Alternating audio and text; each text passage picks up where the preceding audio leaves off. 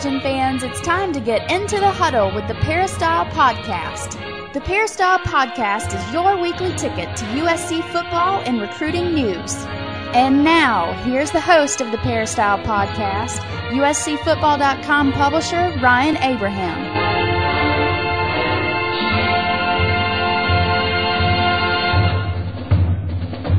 Hello, Trojan fans, and welcome to episode number 36 of the Peristyle Podcast.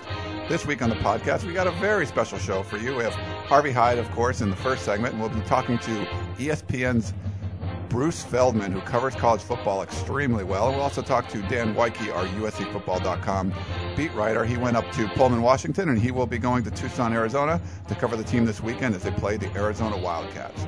If you have any questions for us here on the podcast, you can always drop us an email. Podcast at uscfootball.com is our email address.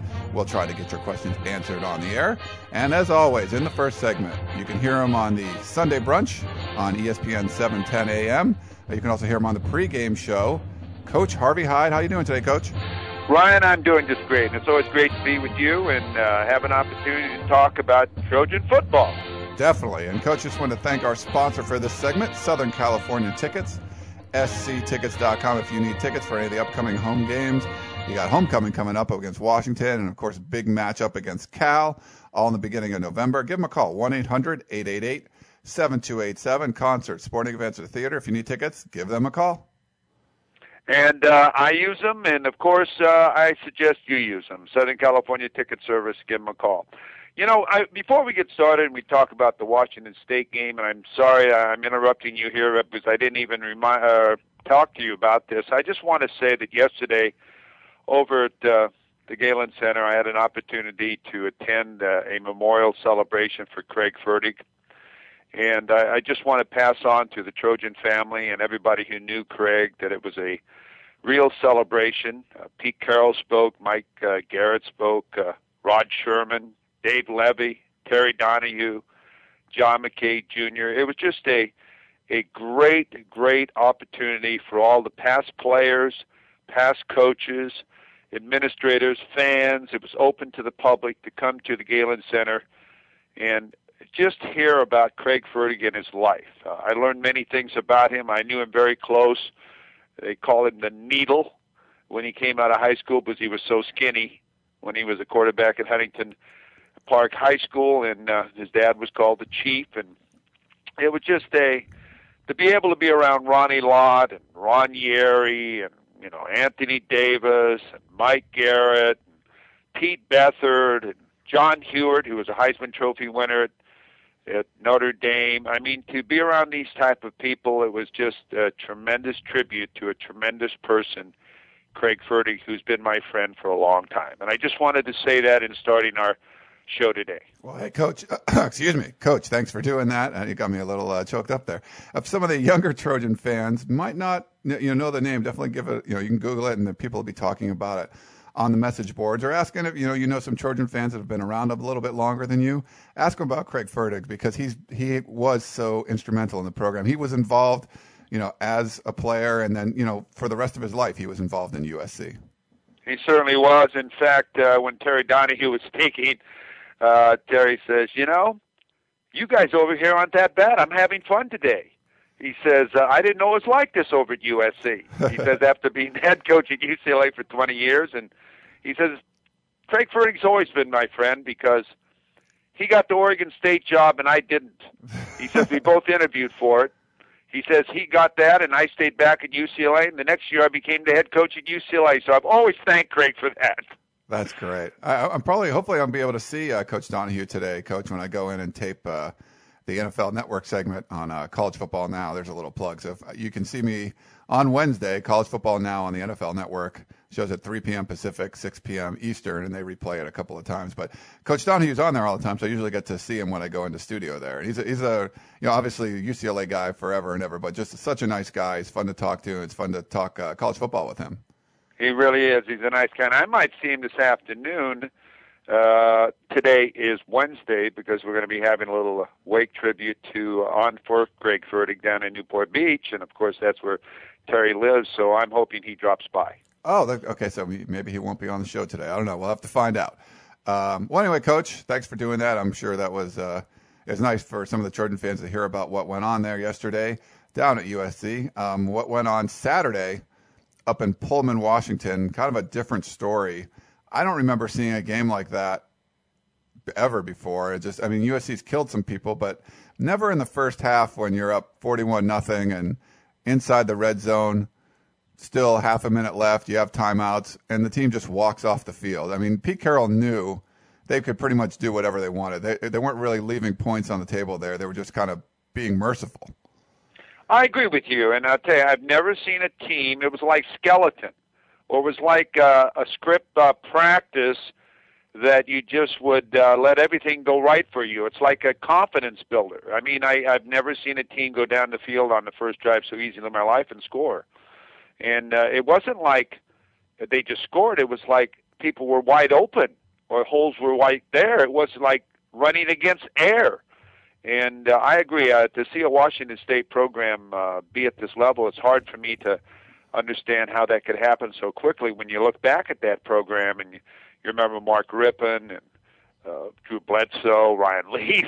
Uh, I mean, Alan, uh, Alex Brink, or wasn't it Alex Brink or Alan Brink, whoever the quarterback yeah, was, was just. Brink, yeah. I mean, great throwers, great skilled players. I mean, when you used to go to uh, Pullman, it used to be a, a shootout, and it was just it just wasn't that type of atmosphere or game. In fact, I don't know when the last time SC went to to Pullman when it wasn't a sellout. And and I, you were there, I wasn't there, but uh, that's absolutely amazing, you know.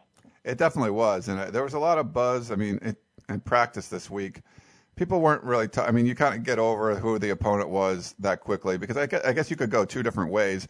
You could have an undermanned opponent that's going to throw everything in the kitchen sink at you, or you could have an undermanned opponent that basically is saying, you know, I just don't want to get hurt. We're going to whimper away and, and try not to get killed too badly. Obviously, Washington State um, was the latter. But there, people were talking about the offensive line. I mean, you had two new starters coming in there. You had Nick Howell at right tackle, Alex Parsons at right guard because uh, you know Butch Lewis and Zach Heberer were both out, sickness and injury. Uh, those guys are coming back to practice this week, coach. So it's interesting to see if they're going to get their starting jobs back. But Nick Howell you know, never started before. He got 21 pancake blocks in that game. I mean, that for, to let a first-time starter on your home field do that, it, it just seems mind-boggling to me.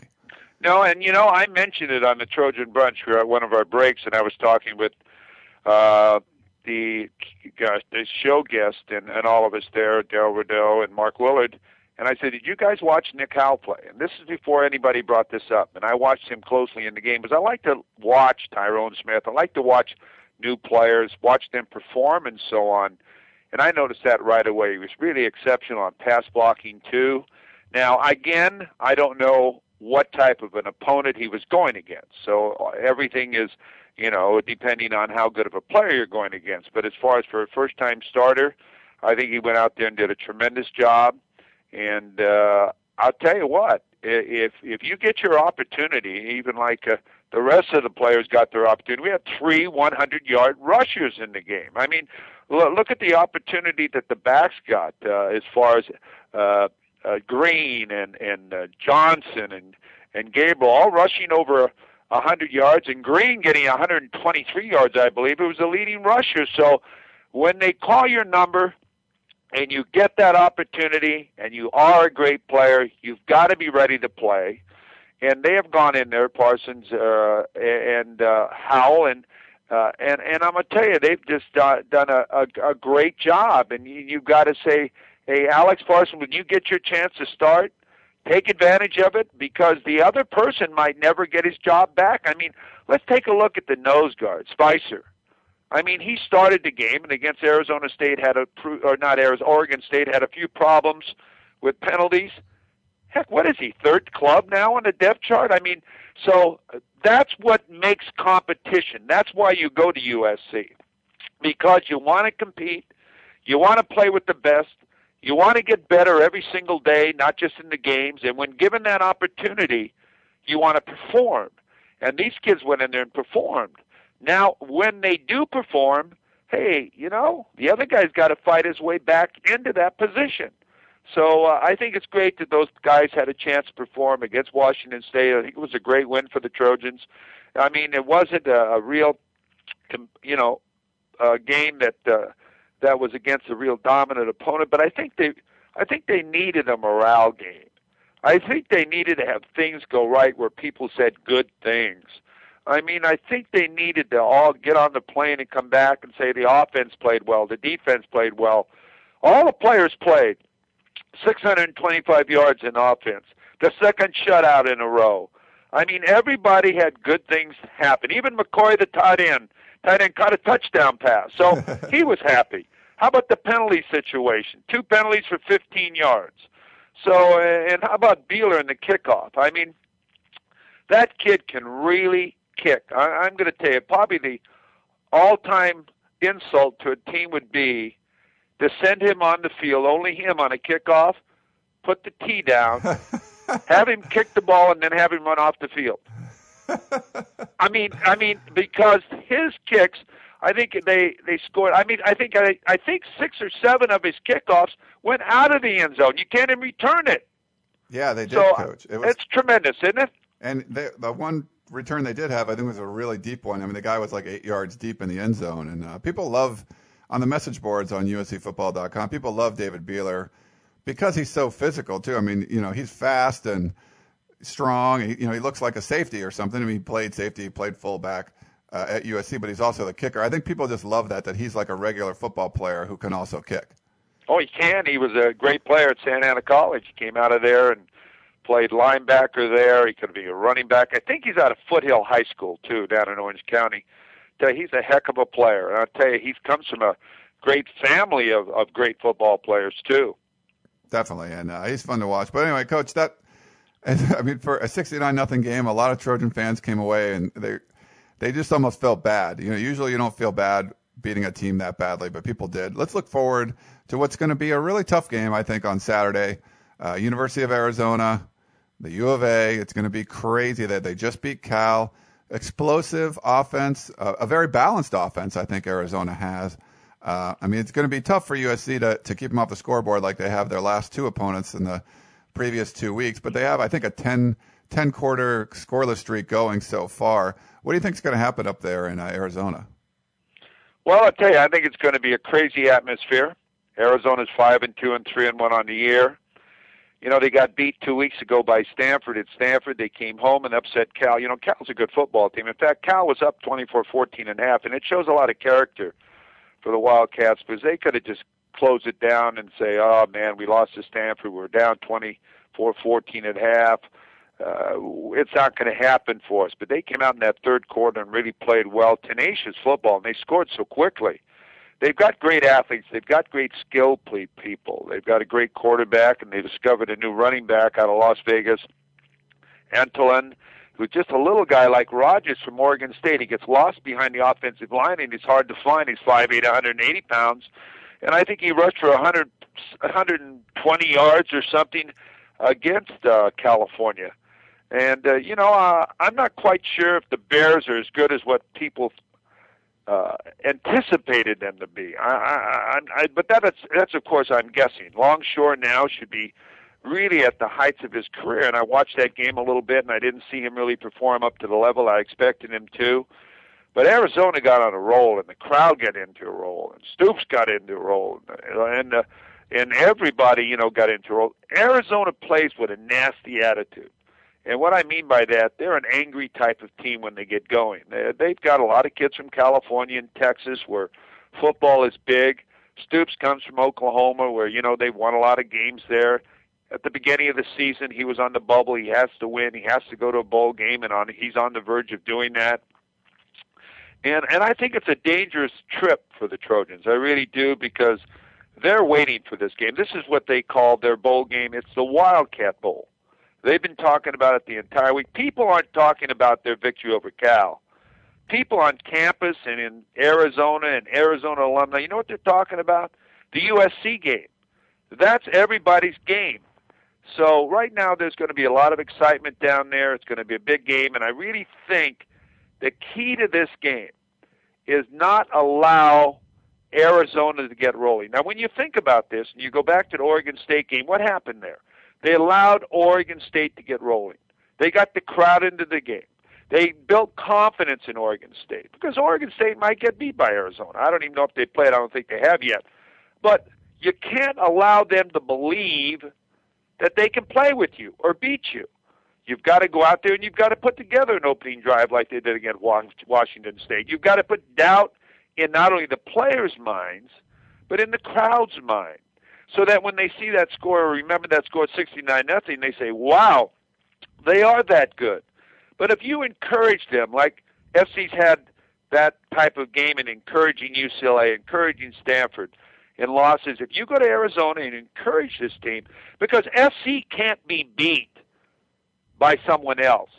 FC gets beat when they assist that team, when they help that team put themselves in a position where that team can beat them with turnovers and penalties and the crowd getting into the game. But if USC goes to Tucson and plays their type of game and takes the crowd out of the game and makes the Wildcats believers, SC can win the game by what the number of the odds are. And I think the number now is up to 16. It's opened at 14 and a half. It's up to 16. And I think that could happen. Now, I'm not talking about gambling. I'm just saying I think they can do that. But there's a lot of things you have to do, Ryan, to make that happen. Yeah, that's true. And I think the line play is going to be really important as well. Uh, getting off to a good start, like you said, is going to be paramount. I think USC struggle, especially when you have a, a, a good balanced team like this. If you can put them in more passing situations and get out and score a couple of touchdowns early, you kind of take them out of their offense, and that usually you know bodes pretty well. It seems to be at least helps the USC defense a lot when USC can get a lead and they can kind of pin their ears back and go after them a little bit. It just seems to me the line play is going to be really important. I, Pete Carroll said something interesting yesterday, and I wanted you to comment on this.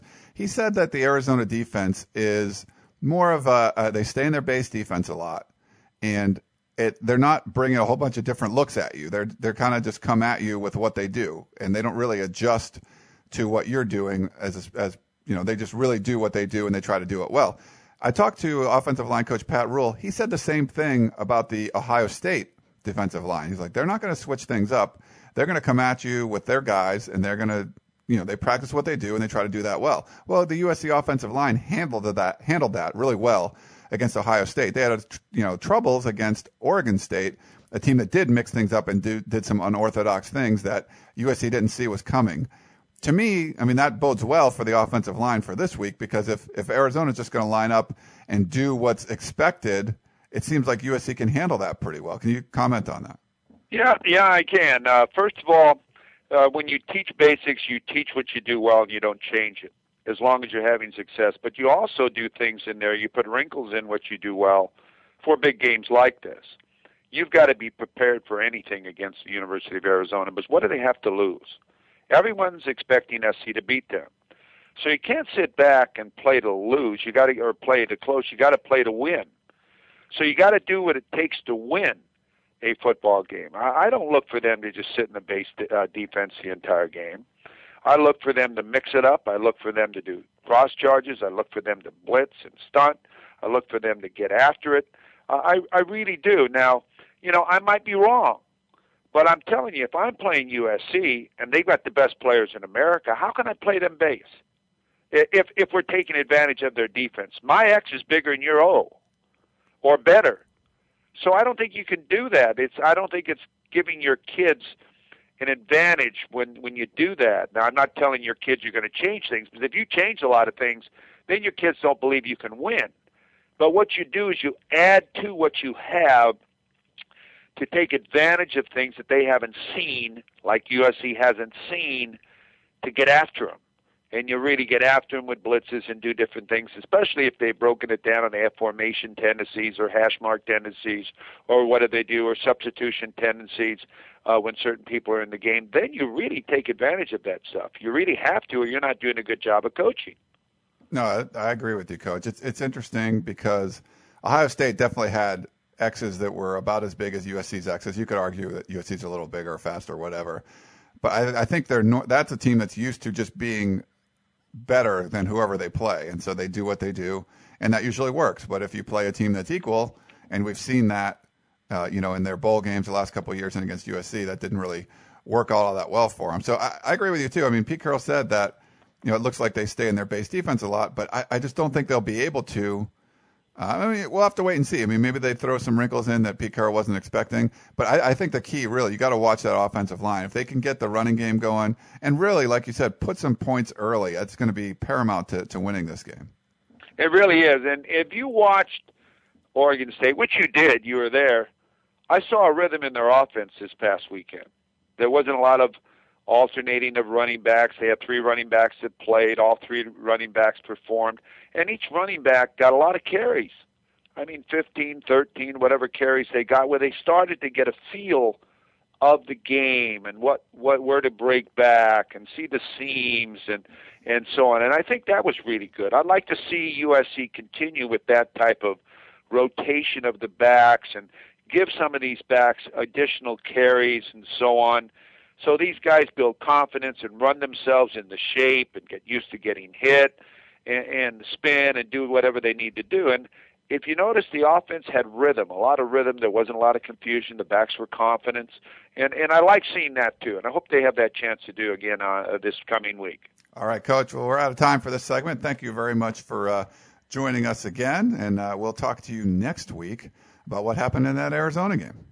Again, thank you for allowing me to be with you. Oh, definitely. Everyone else, you can uh, check out if you need tickets for this weekend. Go to sctickets.com or give them a call, 800 888 7287. But stay tuned. After the break, we're going to talk to ESPN's Bruce Feldman about what's going on in the whole college football landscape and the first BCS poll. So stay tuned. The Peristyle Podcast will be back after this short break.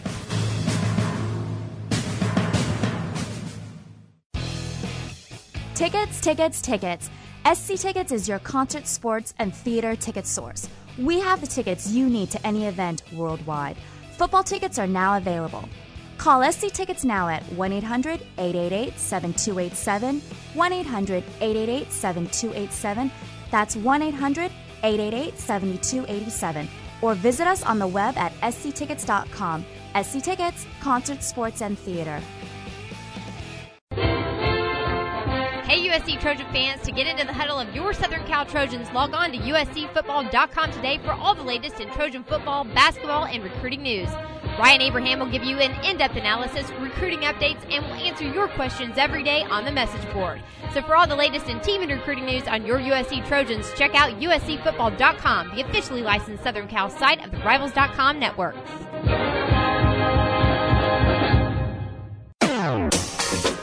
We now return to the Peristyle Podcast and your host, Ryan Abraham.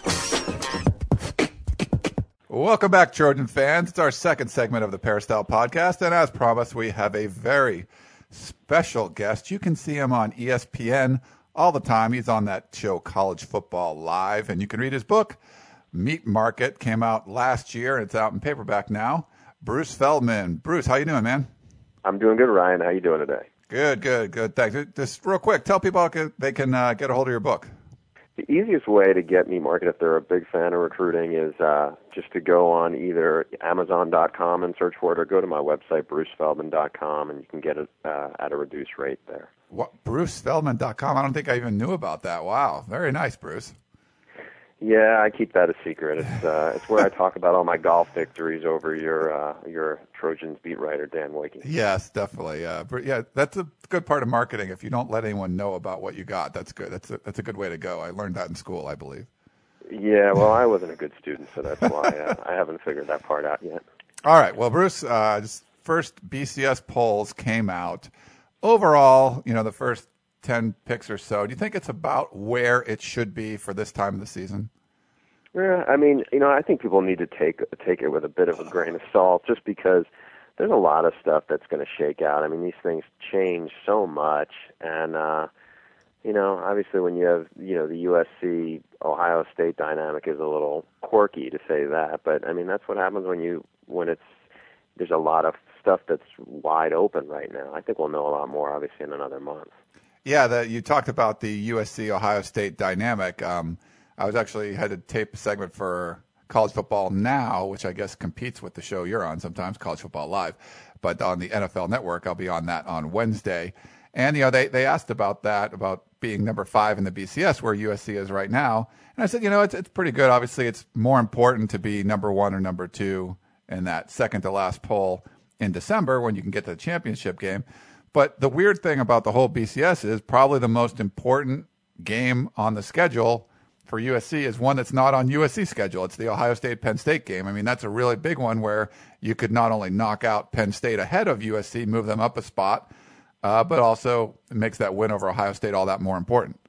Yeah, I think it's huge. I mean, I think it's the biggest game of the week. Now, you you have obviously Texas playing Oklahoma State. That's two you know undefeated teams going up, a one and a, a six according to the BCS rankings. But to me, the game that everybody needs to watch is that is that Penn State trip into Ohio State just because Penn State wins out and this is really the toughest game they have left on their schedule. Their schedule is not very strong. I mean, you know, there's it's not like it's loaded with top 15, you know, opponents. This is as good as it's going to get.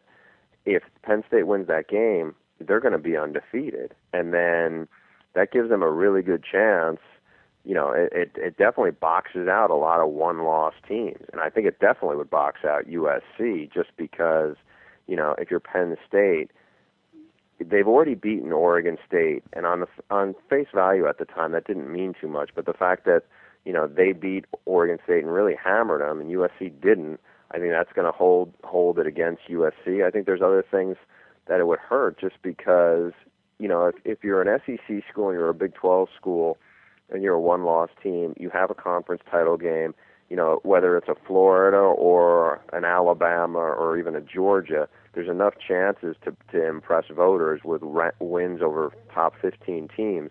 Unfortunately for USC, this has been a horrible year in the Pac-10. I'm not sure there's another Pac-10 team that is legitimately a top 25 team this year. And when you have that, I mean, the only saving grace is that Virginia all of a sudden doesn't look so awful, and maybe Virginia can can sneak into a bowl game, and that kind of boosts your stock. And then if you're you're a USC guy, you gotta hope that Notre Dame wins all their games and comes into that game, you know, whatever uh, nine and two, and hopefully for USC, then they would be in the top 25. But um, you know, that's not a reason to. That's there's not a lot to be that optimistic about right now with that. Yeah, I think it pains a lot of the USC fans that they have to root for Notre Dame, but they really do. They need them to go there. And, and as you said, especially if Penn State gets in undefeated, it's going to be tough if you have a one loss Big 12 team or a one loss SEC team or both playing in a championship game against a really high caliber opponent and USC's playing a 5 and 6 UCLA team or something like that. I mean, there's just not going to be the same kind of buzz for that game the same weekend. Yeah, I mean, I got this uh, question yesterday asked to me about on a chat on on uh, on ESPN.com about uh, who would you pick on a neutral field, USC or whoever, and I said I would pick USC. The problem with that is, you know, it doesn't work that way just because there has to be something on the on the resume. If you were to tell me today, you know, Wednesday or even Thursday, USC or Penn State, even if it was in Happy Valley, I think USC would be a favorite. And if it was on a neutral field, I think USC would be a 10 point favorite over Penn State. But right now, there's no way you could have justify USC ranked ahead of them just because one has a loss and the loss happened to be to a team that that uh, that Penn State beat. And so, you know, when you have all that stuff, it's just the resume is that's all people have to go on. I mean, people have this this kind of misconception that you just rank who you think is the best team out there.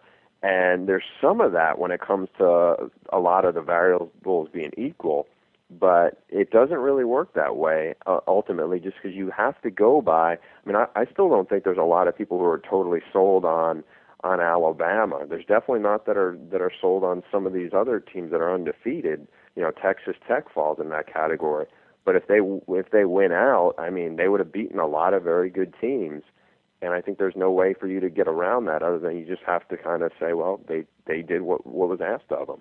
Yeah i mean usc would be fine if they didn't lay an egg up there in Corvallis. I mean, they'd probably still be number one. And even if the schedule wasn't that tough, and that was all the talk before that game after they beat Ohio State. If they're undefeated, are they going to be able to hang on? It's like, yeah, they would have been able to hang on. I mean, it wasn't going to be, I mean, you know, Penn State or something wouldn't have been jumping them, but you know, that, that was their own problem. I mean, they they lost to an inferior team. They let them get out to an early lead, and they just kind of fell flat on their face. So I think, I mean, USC just has themselves to blame. They wouldn't be in this position where they need all the help that they can get if they would have just took care of their own business. Exactly. I mean, USC to me, the best thing they had going before that game was this aura of invincibility. Where you know, I remember being out at at practice. We were out there the week of the Ohio State game. You have a lot of media out there, and and the national media comes in, and you know, obviously we live out here. We go, you know, see them regularly. But the national media comes in, and their eyes get get all big. You see you know, wow, Damian Williams is really this good, and wow, oh my God, look how big Taylor Mays is, and look at him run, and you got Rey Maualuga here and Brian Cushing over there.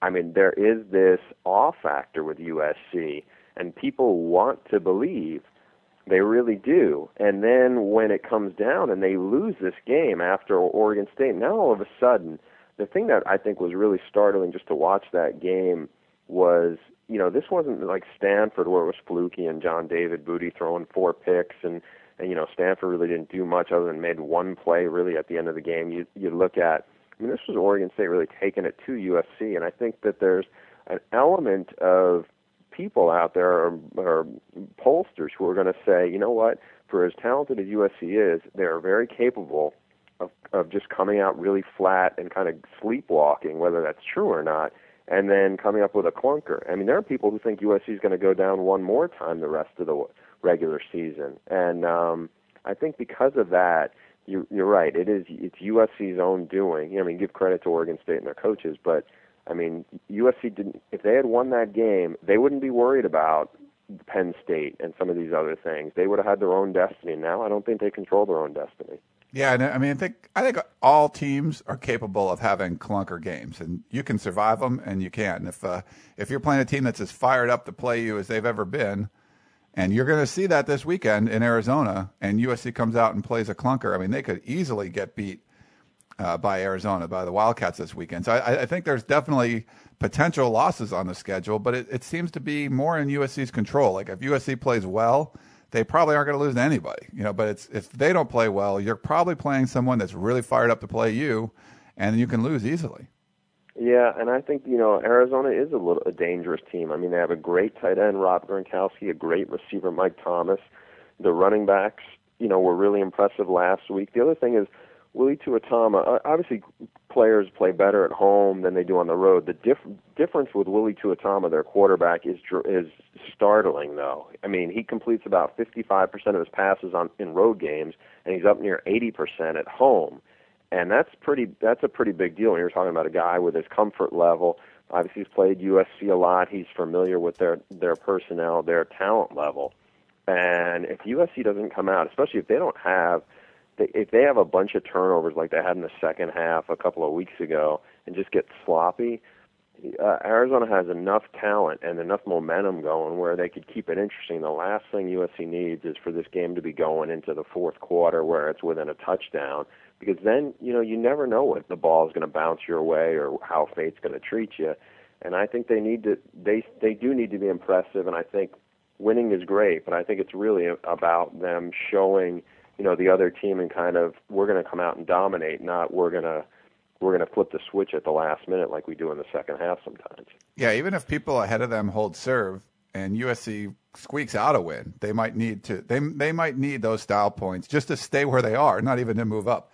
Uh, but there was a lot of action. There's going to be a lot of top 10 action this week. So the polls will probably be all different when we see them coming out next week. It'll be interesting. Uh, I want to talk a little bit more nationally about some stuff. I mean, you have to take your hat off to, to Texas. I mean, they are playing a really brutal part of their schedule and they're going through it, you know, pretty well right now. They look great. I mean, they beat uh, your pick for the national champion, Missouri, I believe. Didn't you pick them to, to win it all? Bruce? I did, I did, and I really, you know, I hung to it then last week because I was even after they they they got sloppy and lost to Oklahoma State. I was like, you know what, Chase Daniel's going to go in there and.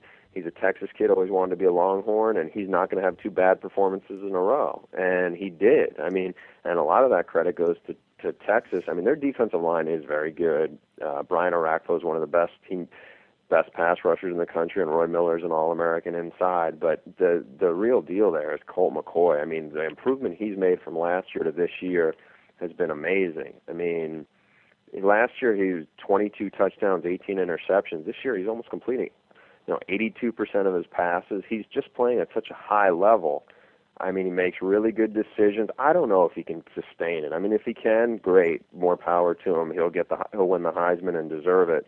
but um, you know he's been almost flawless. He made one you know kind of bad mistake in the Oklahoma game, and Oklahoma dropped the interception in the end zone. I don't know if he made any real mistakes against Missouri. It didn't look like it.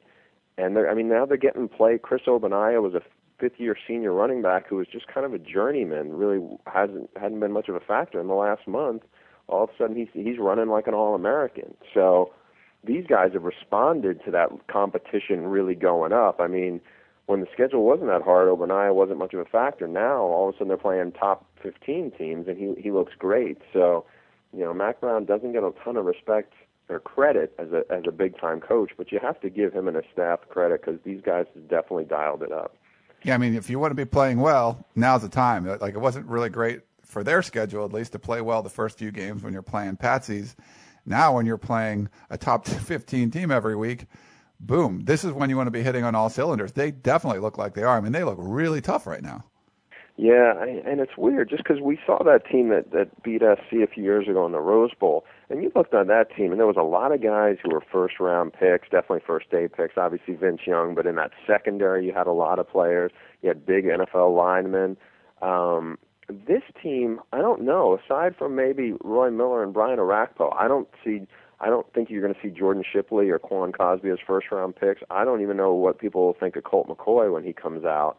Uh, you definitely won't see Ogbonnaya in the first round. I don't think any of the offensive linemen, but they are playing so well as a team that it's just it's a little different. I mean, that other team was a, was really impressive. This one is just, you know, sometimes the the maybe the lesser personnel and the more less imposing guys tend to produce better as a team, and that's what it seems to be now. I mean, like I said, I don't know if they can sustain it, but so far it's been pretty remarkable.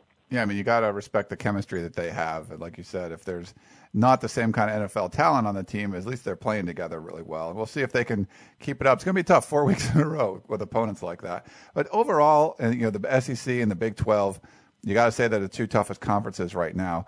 I mean, the Big 12, those teams are putting up a lot of points, and the SEC not not as much. But there's, I mean, it seems to be more SEC is better defense, Big 12 better offense. Do you think that the, I mean, what what factor is there? Do you think the Big 12 defenses are bad?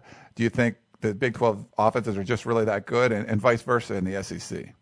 I think the Big 12 quarterbacks right now are just really, really impressive, and I think that's where it starts. Because you have a lot of guys who are three-year starters and have all this experience. You have a lot of guys who are just really smart decision makers, very accurate. I'm not sure, you know, if you were to line up the SEC quarterbacks against the Big 12 quarterbacks – ultimately five years from now, maybe there'll be more guys in the, from the SEC who are NFL quarterbacks. I mean, we hear how great Matthew Stafford is as an NFL prospect.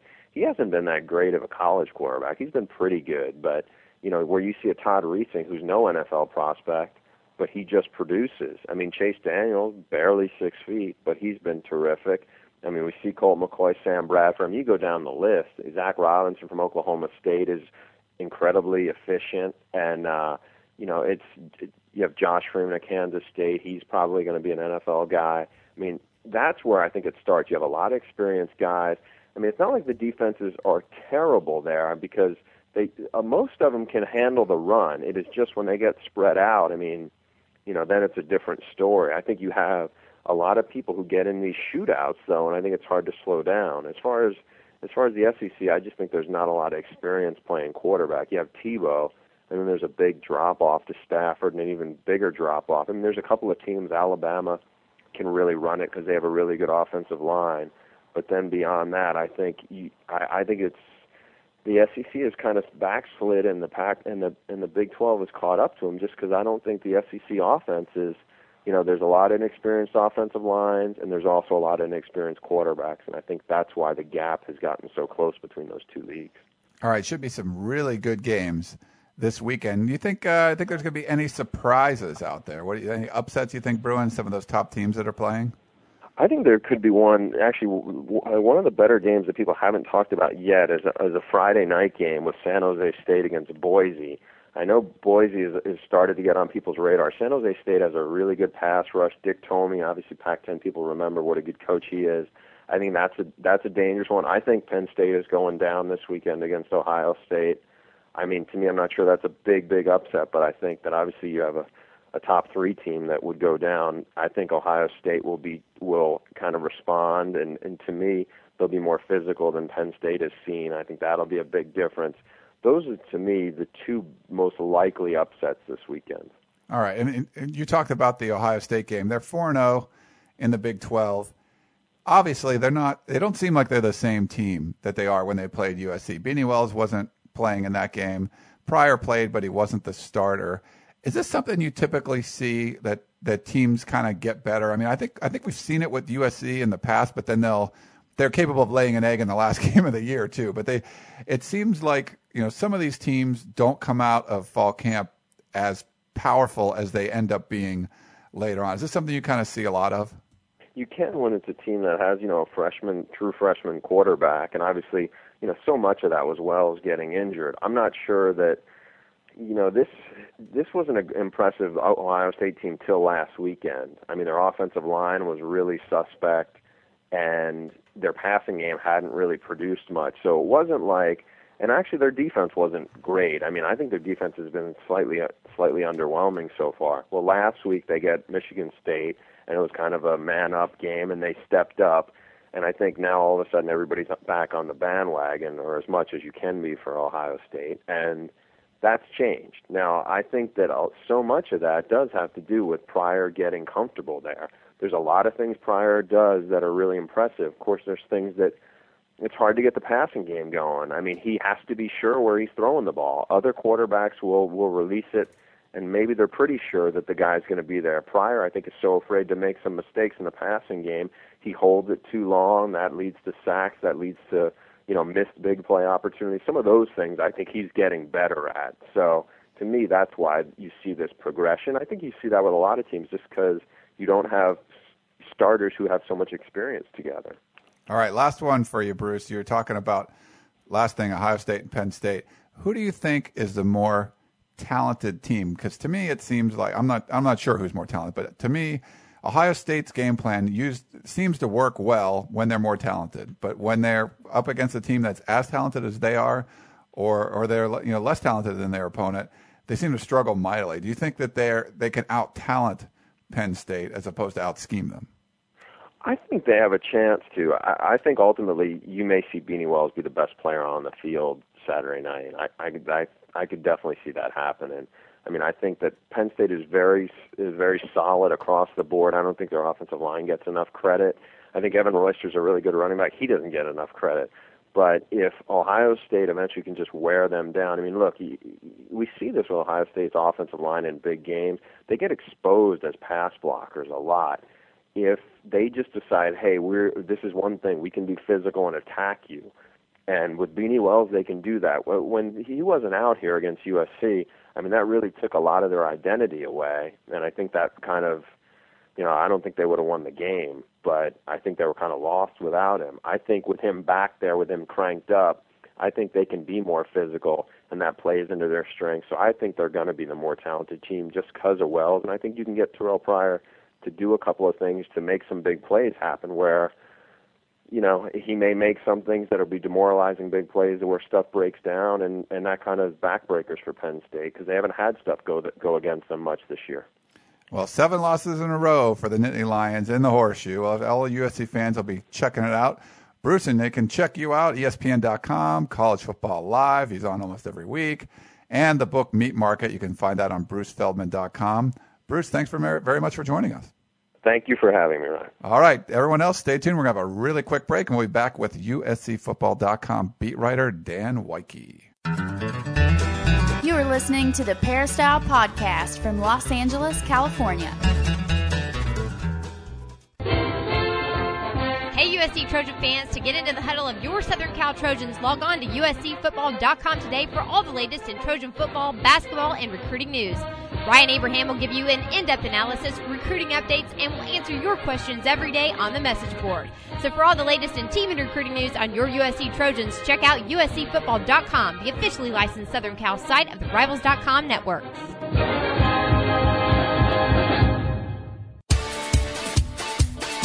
It's time to get back to the Peristyle Podcast, presented by USCFootball.com. We are back. It's the third and final segment of the Peristyle podcast, and as promised, we have USCFootball.com beat writer extraordinaire Dan Woike. Dan, what's up, man? How you doing, Ryan? Things are going pretty good, not too bad. Uh, I just wanted to, uh, you know, we're going to talk about the team a little bit in this last segment, but first off, there's a couple interesting uh, events going on at USC this weekend. I want to see if you want to mention those real quick. Yeah, you know, if uh, Trojan fans aren't you know, going down to uh, the game, they should definitely check out some stuff. Uh, Friday night at the Coliseum, I believe at uh, seven thirty. Seven o'clock. The USC. Seven o'clock. Yes. Okay, sorry. I'm a late, fashionably late arriver typically. So yeah.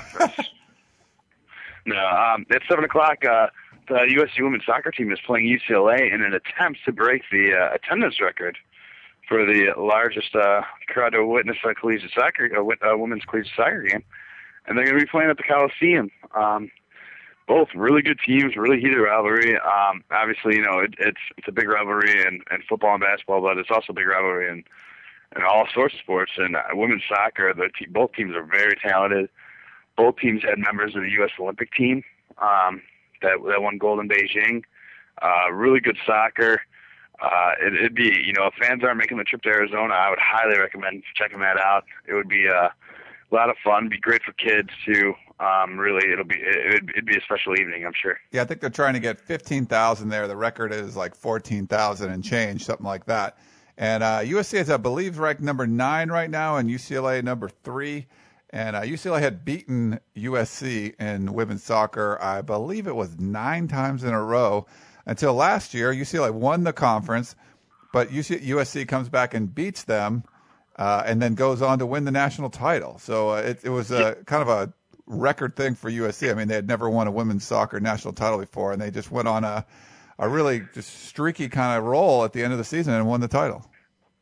Yeah, that throws uh, fuel on the proverbial fire. Uh, definitely, I mean, this, this game means a lot to the girls. I know um, from just talking to people uh, who work with uh, the women's soccer program. I mean, this, this is a big game for them, and uh, they really want to try to get as many people out there, many Trojan fans out there as possible to uh, to cheer them on. Uh, you know, it makes a difference.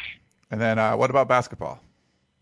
And then on Sunday, um, Tim Floyd and, and his guys are doing something kind of neat. Uh, Sunday morning, they are doing uh, an event called uh, Dribble for the Cure, which is uh, it's a charity event that uh, benefits pediatric cancer research, which is you know just a wonderful cause. And uh, what they'll what they'll be doing is um, uh, there'll be like kind of a carnival atmosphere with games and food and entertainment and stuff at the Galen Center, and then from there, they will uh, they will actually participants who um, who get pledges and stuff like that will uh, will dribble kind of a course through campus um, with the team, and then it, it all culminates with uh, the uh, annual uh, inter squad uh, Cardinal and Gold scrimmage at, at Galen, which is uh, free. So, you know, and, and this is a very good men's basketball team too. I'm sure we'll talk about them a lot. Um, you know, here in the next coming weeks. Uh, you know, this is a very good team. Um, some really exciting newcomers. DeMar DeRozan, who is just fantastic. Um, if anybody uh, got a chance to see him in the um, McDonald's All American game uh, last year, he, he won the dunk contest. He is a exciting, exciting slashing guard who uh, really, I mean, he, he's fun to watch. He's for people who love basketball. He's a, he's a great player. He's very exciting. A lot of people project him as one of the top players in college. Um, if he were to come out after his freshman year, he'd be a top five pick already. Is what kind of what the the consensus pro, um, the consensus is on him. I've seen him as high as three in some uh, some mock drafts early. So I mean, and that's before I mean this guy's even never played a college game. So sounds a lot like OJ Mayo there. Yeah, um, he's a little different than OJ. Um, OJ was more of kind of a point guard. Um, you know, Demar is more, um, give me the ball, I'm going to go dunk on you, which is always fun to watch. Yeah, so, definitely. That's always a good time. That'll be a great thing. Um, if you guys want, if anybody wants to sign up for that, you can go uh, to www.dribbleforthecure.com. And uh, there's more information there too about registering, and you you don't have to do you don't have to register beforehand. You can you can come down onto the Galen Center Sunday morning and register there too. And uh, if you want tickets for the Friday night game, you can also call one 213-740-GO-SC. And you can get tickets. They got all kinds of specials and stuff going on now for Friday night if you want tickets for the soccer match as well. If I were in town, I'd be attending both. And you will not be, Dan, because you will be in Tucson, Arizona, birthplace of, I believe it's the birthplace of, but it's where at least he grew up. Chris O'Dowd. So uh, one um, the, yeah, it is Chris O'Dowd, and also uh, where they filmed the the wonderful movie Revenge of the Nerds. Wow, so much going on there in Tucson, Arizona. we don't really need to talk about Washington State because they were terrible and and USC thumped them. Uh, oh come on, there's so much to talk about. They yeah. scored ten touchdowns. Yeah, it was, it was it was as one-sided of a football. Game. Do you know what I was? I wanted to write this into one of my stories, but I couldn't figure out the right way to word it. Maybe I can do better conversationally. It was sort of like if you were playing video games against somebody, and you unplug the controller without them knowing. That's kind of what it looked like, where it's just like all their guys are just kind of standing still, and there's just these huge holes, and he's just like, okay, boom, touchdown. Yeah. That's kind of what it looked like. it, it was not easy to watch in person, not easy to watch on TV. Not, yeah, it just wasn't all that great of a game. So, I mean, yes, of course, it was cool for all the Trojan fans that USC won, but just not very exciting. So a game yeah, that was, should be a, exciting. Yeah, it was a weird. It was a weird. It was a weird locker room. You know, like I, I've seen a head coach like be apologetic before for dismantling a team. So, and walking off the field in the first half without trying to score in the red zone. I've never seen that before either. It's like, so. are you serious? Like, I thought that was more of an insult to actually leave the field. Like, ah, 25 seconds left. We're in the red zone. We got timeouts.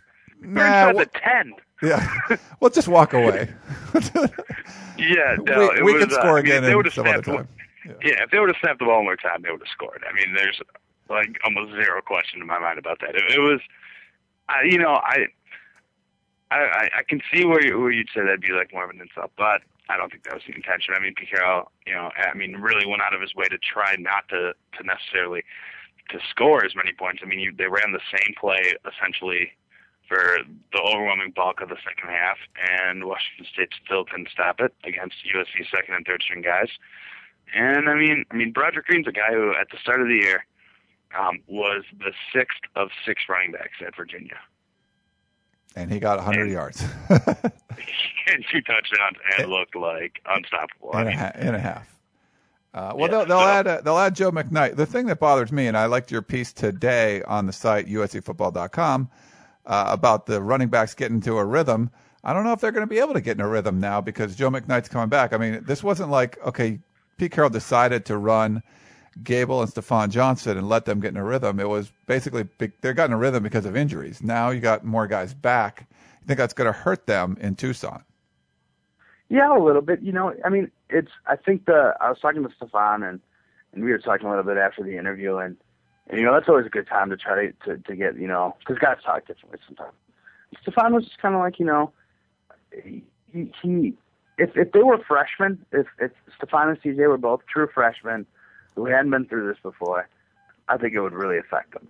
I think it would be, you know, they would all of a sudden they'd be flat, they wouldn't be able to run the ball and stuff like that, you know, because they'd be coming out, you know, after a play or two, rotating and stuff like that. And, you know, it would really affect them. I think at this point, though, the, both those guys have been around the program for, you know, three years each.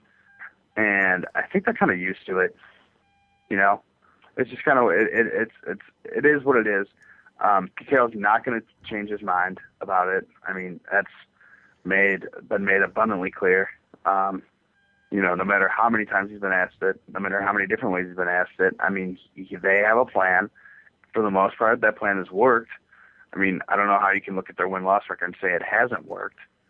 You know, I mean, essentially to anything that they've done, and you know, it's it's what he's going to do. It's what he wants to do. It they do it for a variety of reasons. Um, you know, Pete Carroll will say the the reason why they rotate running backs is because it keeps guys fresh. You know, they they can specialize with guys like you know they can use Stafon if they want to use him in short yardage you know, if they want to pass, they can use Joe, and they can do all these different things. They can do some stuff with them together, and, and you know, he I think he likes that aspect of it. I also think it doesn't hurt when it comes to recruiting, because you know, I mean, think about recruiting a running back for next year. You know, for the 2009 class, you look. I mean, they have six scholarship running backs right now. Um, um you know, is that right? Six yeah. Well, seven. then they got um, Mooney McNeil that seven. came in town. Yeah. Yeah, he he would be seven. So, you know, they, they've got all of those guys, and how many of them are going to be here next year? Uh, all of them. All seven. Yeah. So, but they're able to still recruit running backs because I mean, in any given game, you know, five of them could play.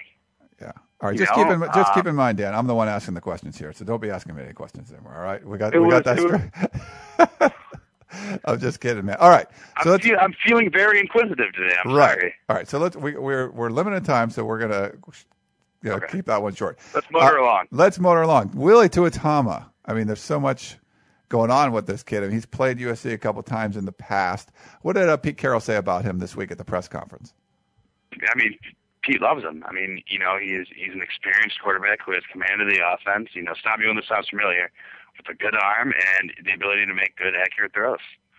I mean, that that sounds a lot of the like those are a lot of the same reasons why he anointed Mark Sanchez as starter back in the spring was because of all those things that he did well. I mean, you know, it was his command of the offense, his ability to make accurate reads and and and and to be, you know, not I don't want to say careful with the ball, but but you treat the ball preciously and, and to and, and to not turn it over. I mean, Willie Tuitama this year has thrown three interceptions.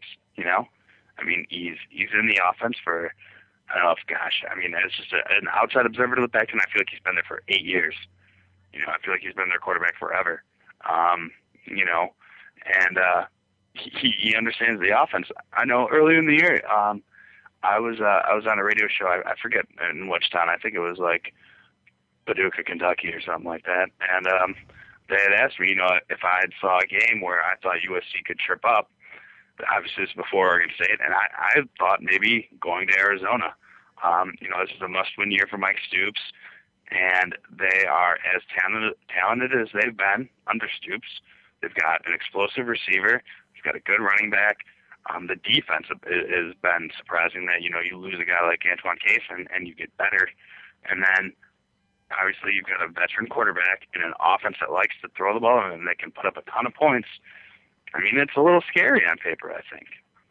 Definitely. I mean, it's it's a it's probably going to be the toughest game on USC schedule left, and uh, they're still you know more than a two, two touchdown favorite in this.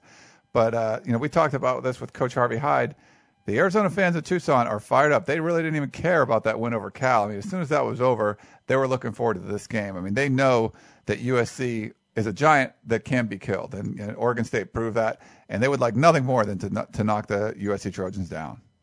Oh, I agree. You know, I mean, it's, it's I think one of the interesting things is that you know USC, their fan base. You know, you get Nick Lachey out of games, you get Snoop occasionally and stuff like that. The Um, my Fonz, big question is, who? the Fonz.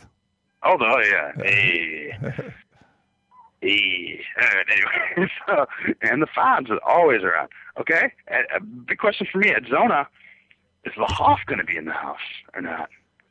Is David Hasselhoff going to be there? Big Arizona fan. Um, yeah, I don't, don't know. know. We'll have to check. We'll put our uh, put our stat crew on that and check that out. All right, Dan. Well, unfortunately, we're out of time.